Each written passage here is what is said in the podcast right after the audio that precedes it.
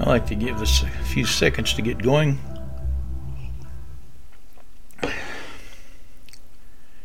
Make sure I press the right buttons. Hello, this is video clip number eighteen in a series of video clips on the study of the First Epistle of John. My name is David, and I am glad to be with you. Videos one through seventeen in this series can be viewed on Facebook and YouTube. Just look for the title, Words of Light Bible Study. In this video clip number eighteen, we are on chapter three and verse fourteen in the First Epistle of John, so let's read that verse from the King James Version of the Holy Bible. We know that we have passed from death unto life because we love the brethren. He that loveth not his brother abideth in death. This verse is not alluding to mankind in general. Mankind in general is sold out to the god of this world. And the god of this world and the world he rules is not to be loved by Christians. First John chapter two and verse fifteen reads, Love not the world, neither the things that are in the world. If any man love the world, the love of the Father is not in him. The god of this world gives men and women plenty to do other than to read God's holy word. Satan would prefer you to do anything rather than read and heed God's word. Grown men with families play games on their cell phones all through each day to the extent that they can't even do their jobs properly. I've seen this personally, if they even have a job. Adults and their children watch movies that use God's name in vain, and sit and laugh with pleasure, not even aware of what they hear or not caring about it. God's holy name becomes to them nothing more than another slang word in a world controlled by Satan and filled with the blackness of tolerated filth. When God's word is used in vain, it does not even turn a head. Almost no one notices. People wonder what's wrong in the world. Where is the law? Where is order? Guess what? Laws and values based on Christian values cannot be enforced by a people, by a nation, by a world that rejects God's holy word. When you reject or ignore God's holy word, you are rejecting and ignoring God's Son. You are a child of the devil, not a child of God. Strong words, true words, and your decision.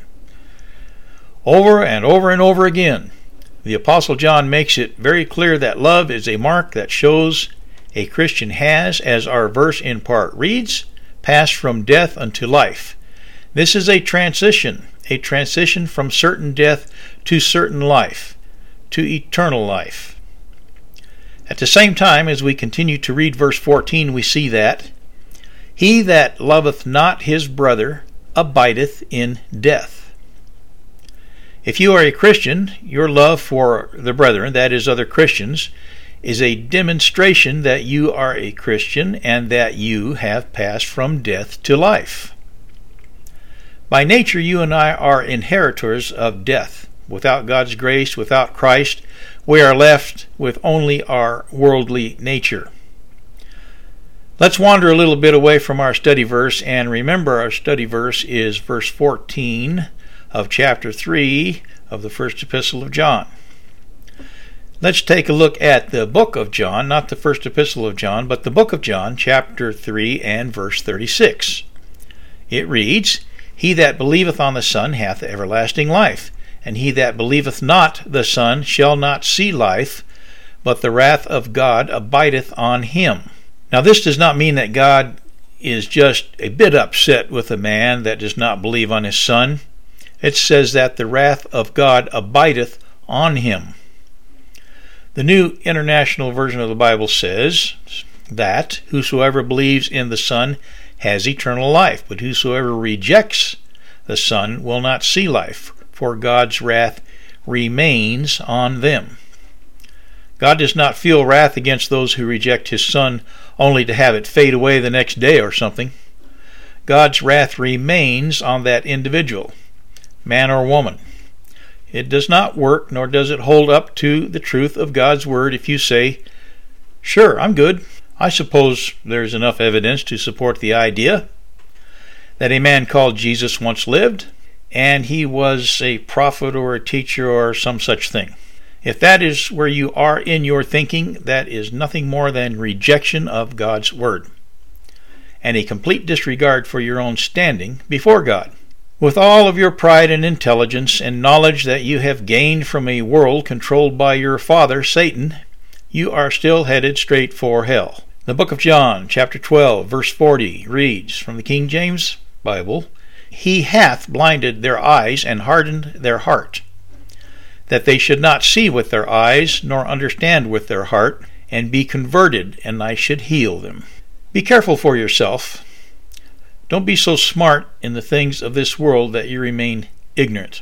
Don't resist God's call to you to the point that God gives up on you. Romans chapter ten, verse nine reads, "That if thou shalt confess with thy mouth the Lord Jesus, and shalt believe in thine heart that God hath raised him from the dead, thou shalt be saved." You might not appreciate some of the words here if you are not a child of God, but you better start listening. It would be in your own interest to do so. Second Corinthians chapter four, verse four, from the New Living Translation of the Bible, which I usually don't read from. "Satan, who is the God of this world, has blinded the minds of those who don't believe. They are unable to see the glorious light of the good news. They don't understand this message about the glory of Christ, who is the exact likeness of God." Now we go to verse fifteen of chapter three of the first epistle of John from the King James Bible. "Whosoever hateth his brother is a murderer, and ye know that no murderer hath eternal life abiding in him." This verse generates a lot of controversy and argument, and we are not going to go there. By saying we are not going to go there, I am not saying that we are not going to look at the meaning of this verse. Certainly we are going to do that, because that is why we are here. What we are not going to do is to chase this verse around in endlessly connecting circles that do not result in us doing what we are supposed to do, which is to study to show thyself approved unto God, a workman that needeth not to be ashamed, rightly dividing the word of truth. Second Timothy two fifteen. It is possible to have a disagreement in this verse over the meaning of the word whosoever. Whosoever hateth his brother. Does that refer to a Christian hating his brother? Is a Christian capable of harboring the type of hate that can result in murdering a brother and still be a true Christian? The laws of men deal with overt acts. God's law deals with the motives in one's heart. A person might harbor the sort of hate that smells of murder, but at the same time that individual might not be able to actually carry out a murder due to fear, for example. In God's eyes, which pierce into the heart, that lazy or fearful man harboring hate is guilty of murder, even if it was not physically accomplished by him or her. "Whosoever hateth his brother is a murderer, and ye know that no murderer hath eternal life abiding in him." The last part of this verse, "ye know that no murderer hath eternal life abiding in him," tells me that such an individual as this is not a Christian. Christians have eternal life. A Christian cannot simply excuse hatred for another believer. You might get mad for some reason at a brother in Christ, and of course this can and should be addressed to resolve such feelings. You might not feel compelled to sit down and partake in crumpets and tea with a brother or sister in Christ at some particular time for some particular reason, but you certainly will not hate them and want to kill them. Maybe you don't like the way a fellow Christian dresses, or the length of a brother's hair.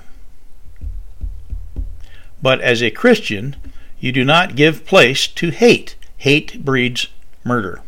In a future video, we will come to First John chapter four and verse twenty, where John will expound on what we are looking at here. It reads, "If a man say, I love God, and hateth his brother, he is a liar. For he that loveth not his brother whom he hath seen, how can he love God whom he hath not seen?" That seems like a valid enough question for a person to ask themselves. Now let's move on to verse sixteen. First John chapter three, verse sixteen, from the King James Version. "Hereby perceive we the love of God, because he laid down his life for us, and we ought to lay down our lives for the brethren." I want to read this same verse from the Good News Translation of the Bible. It reads, "This is how we know what love is. Christ gave his life for us. We too then ought to give our lives for others." Obviously, the subject in this verse is love, the love that God has for us. Hereby perceive we the love of God. So you, you and I can know a little bit about the nature of the love that God has for us. Therefore, we can as well know a little bit ab- more about the nature of God himself. We are not able to feel love as purely as God feels love, any more than we can comprehend the absolute nature of God.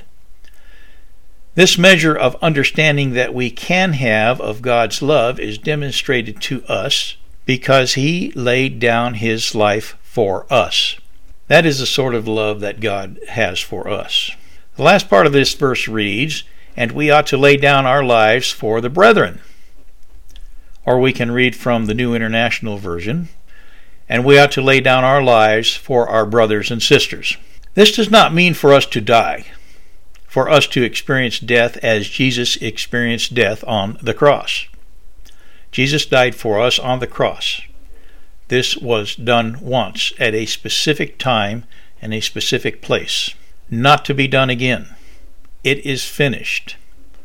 Hebrews chapter ten, verse twelve. "But this man, after he had offered one sacrifice for sins forever, set down on the right hand of God."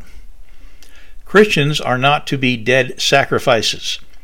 Let's read from Romans chapter twelve and verse one, and from the New International Version this time. "Therefore I urge you, brothers, in view of God's mercy, to offer your bodies as living sacrifices, holy and pleasing to God. This is your spiritual act of worship. Do not conform any longer to the pattern of this world, but be transformed by the renewing of your mind." Thank you for being here with me, and I hope you will be here next time for video number nineteen, as we continue our study in the first epistle of John.